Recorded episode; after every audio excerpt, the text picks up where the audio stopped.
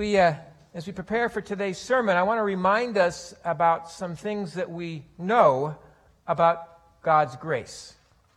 Remember, God's grace is a way of talking about God's love in action in our lives. And we experience that grace in lots of ways. It's the grace of God, God's love in action in our lives, that actually has brought us to even believe in God, brings us to believe in Jesus. The grace of God brings us to that. And that kind of grace we call prevenient grace, grace that comes before we're aware, where God is wooing us, kind of nudging us, it's conscience. It's bringing us to that place where we fall to our knees and, and look to God for help with our lives. And once we fall to our knees and look to God for help with our lives, we experience another kind of grace. We call that justifying grace. That's us receiving God's forgiveness. It's this new life that opens up before us in Christ Jesus our Lord. It's the moment where we become Christians. But now, the moment we become Christians is not the moment when God's grace stops working in our life. It's actually just begun to work in our lives. The Christian life is all about the grace of God continuing to work within us as it brings changes to our life. We call this kind of grace sanctifying grace. And the way I like to think about it, the picture I have, is that when we become a Christian, we set out on a journey of following Jesus. And the first thing we do when we set out on that journey is to pack our bags full of the stuff of our lives. Right? We pack our bags full of the stuff of our lives, the stuff that has been our lives, because that's all we know. That's all we've got is the stuff of our lives, the habits that we have, the ways that we think, our ideologies, our beliefs, all this stuff we just pack in our bags and we set out to follow Jesus. The sanctifying grace of God is at work in our lives, starting to unpack those bags Sometimes we experience that sanctifying grace as convicting grace, as it points out some things that, that we're carrying with us that we need to get rid of. Maybe it's beliefs that are not consistent with our Christian faith. Maybe it's ways that we speak or ways that we act that bring hurt to other people's lives. It starts pointing out ways that we need to make changes in our lives, the convicting grace of God. Sometimes the sanctifying grace kind of meets us in our own brokenness and it brings about some healing. But always, this sanctifying grace is unpacking the stuff that we carry with us that is not a part of the Christian life and starts replacing it with the stuff that is a part of the Christian life. Always growing us up in our faith along the journey, growing us up from being new in the faith to being mature in the faith.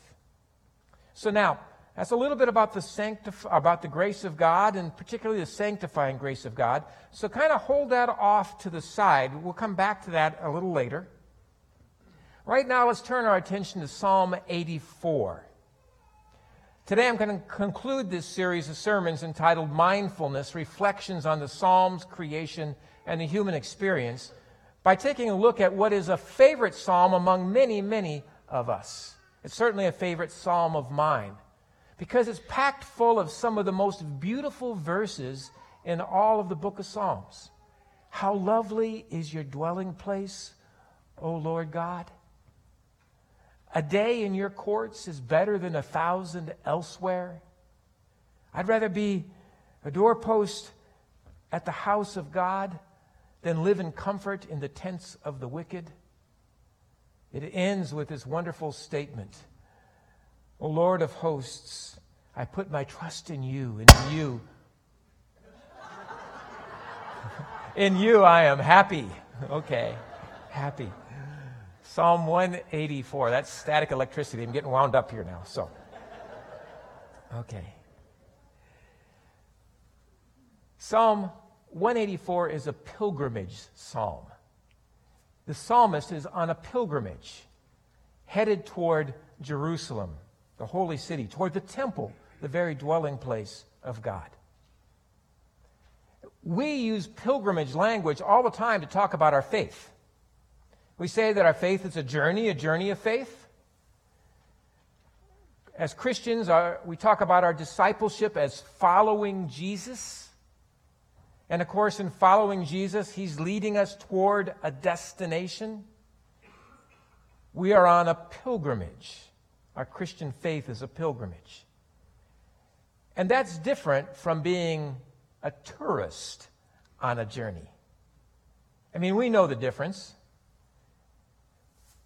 My wife spent her high school years in Page, Arizona, at the shores of Lake Powell, and it was a tourist destination. People would come to see the dam, they'd come to see the lake. And sometimes Jerry would get together with her high school friends, and they would dress up like tourists. And they'd go down to the dam, and they'd pose like tourists for pictures. And they'd point and ooh and ah like tourists. And the fun of it, of course, was acting like a tourist, because tourists act a little differently than folks who live in the place. We see that often. When we make our way up to, to our place at Zion, we get to that, the entrance to the national park, and the park ranger asks if we want a map. Tourists take the map, right? And they stop and they ask some questions in order to make certain they're going to end up where they want to go. And then along the way, they stop and they take lots of pictures. But when we pull up, the ranger asks if we like a map, and I simply say, no, thank you. We're just going home. It's different, right? It's, it's different. The place has a kind of a different claim on us. For us, it's not just a pretty place, it is that, but it's a sacred place that is most profoundly a place we call home we use the language of pilgrimage. We define pilgrimage as a journey to a sacred place. Now, a tourist can journey to a sacred place. Can go journey to a sacred place, take lots of pictures, enjoy the time, return back home, grateful for having had the time away, even more grateful for having made it back home. But for a pilgrim, it's very, very different. Arriving in this sacred place is arriving in the place where we feel most profoundly at home. And being there will lead us to say, a day in this place is better than a thousand elsewhere.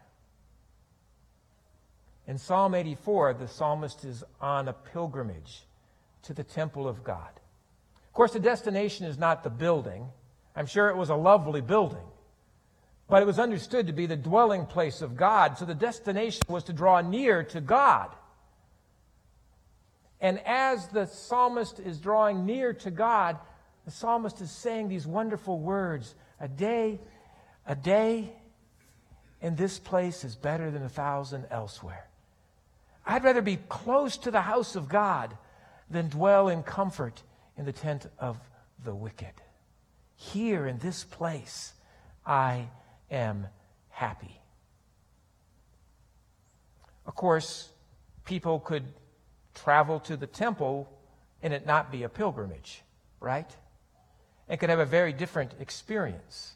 Take pictures of the buildings, enjoy some time, and head for home unchanged. It's like, it's like some of you know that this sanctuary is one of my happy places, right? I mean, my happy places include my family, being here in this place, and then being up at Zion.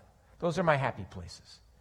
Here in this sanctuary is one of my happy places. For me, this is a sacred place.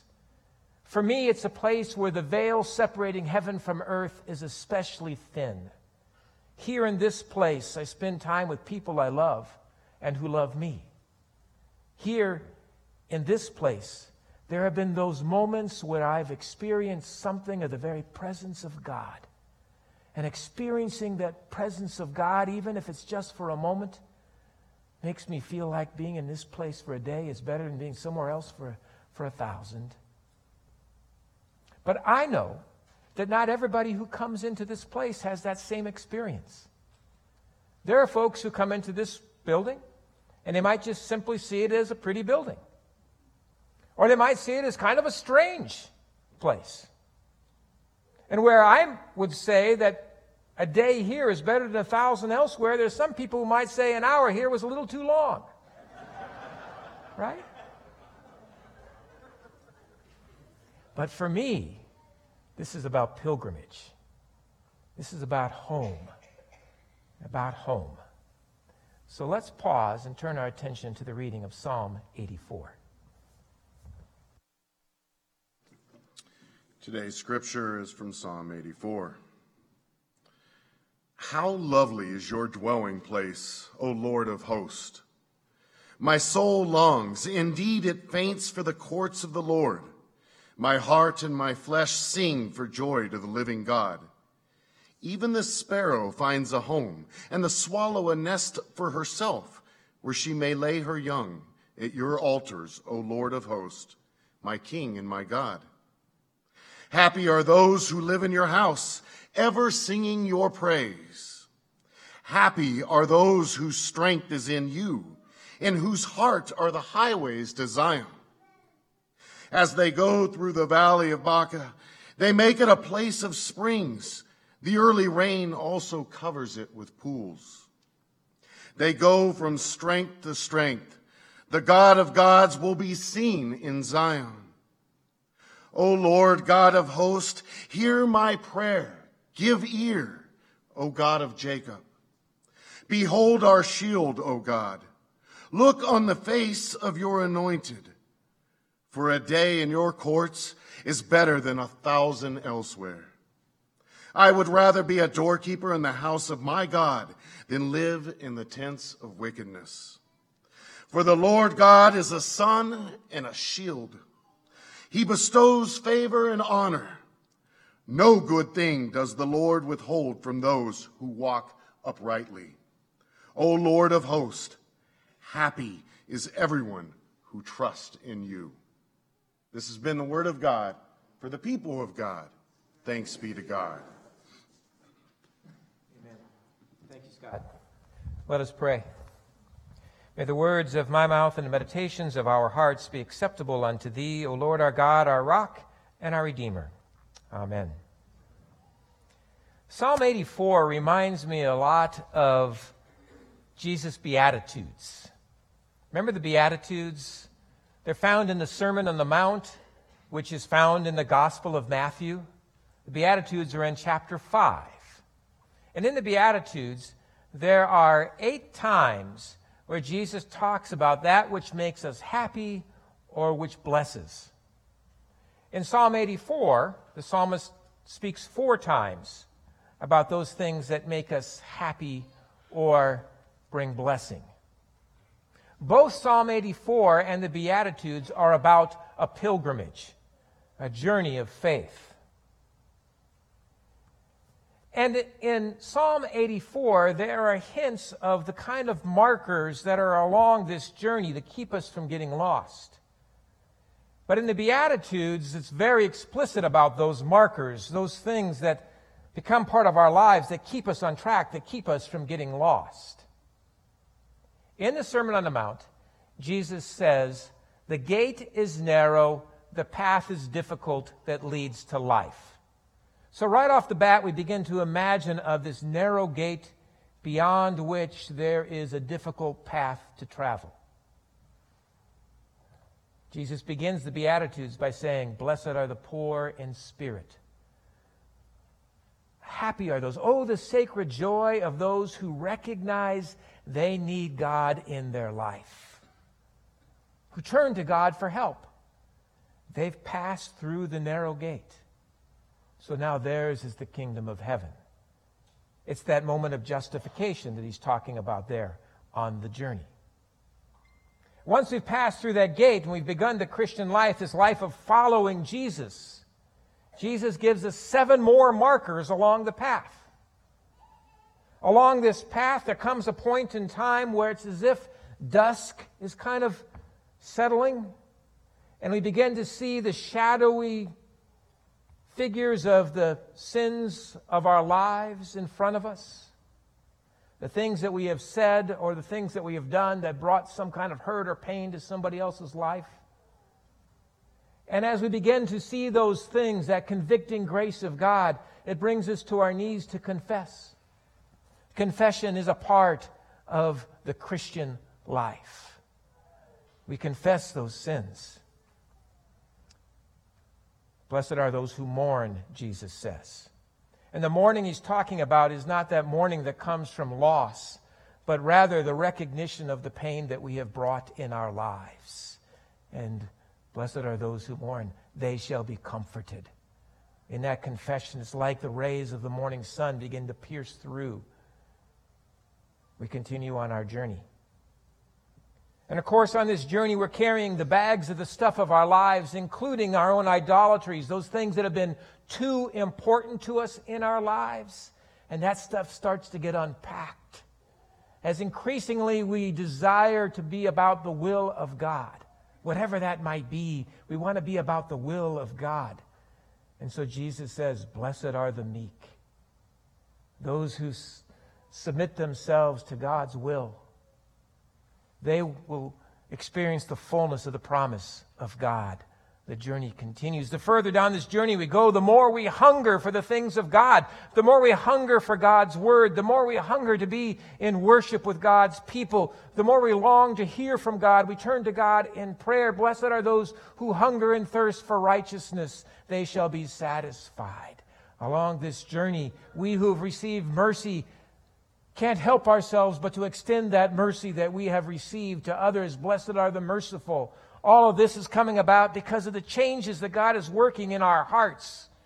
This journey of sanctification, these changes are working in our hearts. Blessed are the pure in heart, Jesus says. Our lives are being changed by the grace of God. Of course, now along this journey,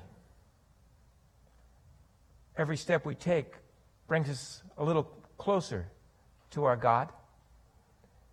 And along this journey, every step we take, we begin to recognize a little bit more of the very presence of God in our midst. It's like, it's like the difference between being a child and an adult.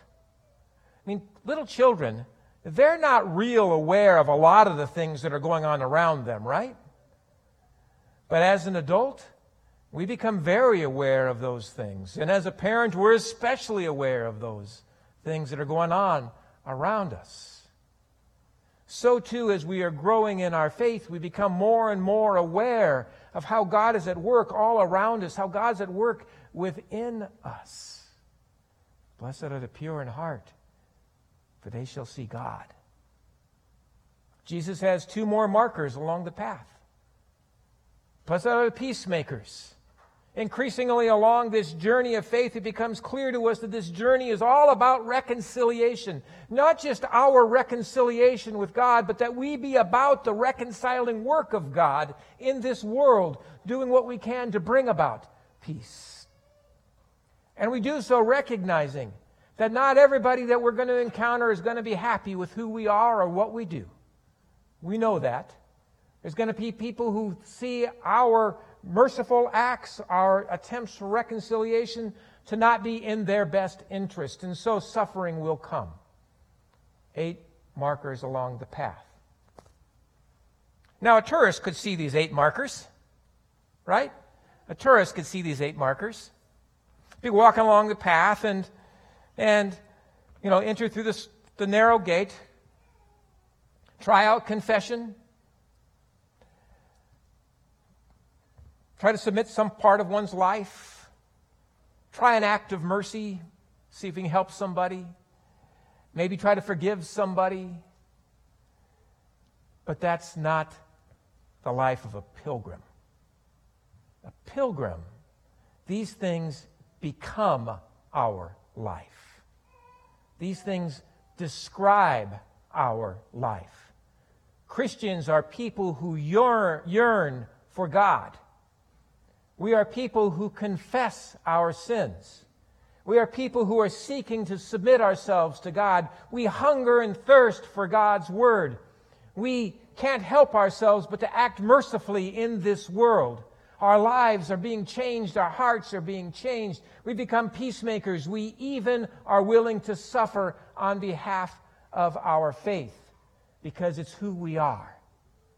This journey of faith, this pilgrimage, is all about sanctification. It's all about changing us. And increasingly, this is who we become. Now, Psalm 84 describes a little bit of this process as well. It says, When we pass through the valley of Baca, and we don't know where Baca is, and it doesn't matter, there are pools of water.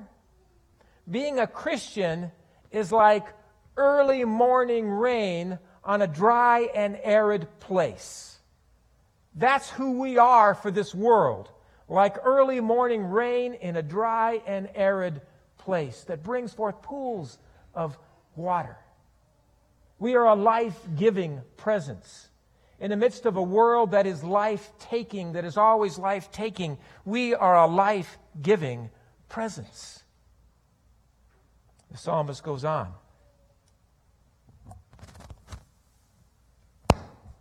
My ears shrank, I think. There we go. Okay.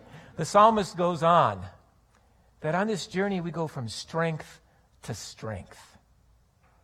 It's not like being on this journey over time starts getting us more tired. In fact, over time we get stronger and stronger. There are things that, in starting out in this journey, that take every ounce of our energy that later down the journey become easy for us. It might be that starting out on the journey, it takes everything we have to be able to forgive somebody of some harm they have caused us. But further down the journey, forgiveness just becomes second nature. It may be that starting out on this journey, it takes every ounce of energy just to think about the possibility of bringing reconciliation to some relationship, only to find out down the, down the road a little bit that reconciliation is how we live our lives. We go from strength to strength as we approach our destination, the holy city, the very presence of God. There is a destination for us that is out in front of us. It's that place where Jesus is leading us, drawing ever nearer to God, God beckoning us forward, by grace pulling us forward. This destination is one that we get glimpses of along our journey. It's like I come into the sanctuary. And maybe today is one of those moments where I experience just a little something of the presence of God. And that experience, that little experience of the presence of God, it's like a foretaste of what is yet to come. Like a foretaste of what is yet to come on that day when I have been perfected in love, when I can stand before the Lord, when I can see clearly what now I only see dimly and on that day, when I stand before the Lord, with all of the grace that has gone into me to get me to that place, when I stand before the Lord, what will I say? A day in this place is better than a thousand elsewhere.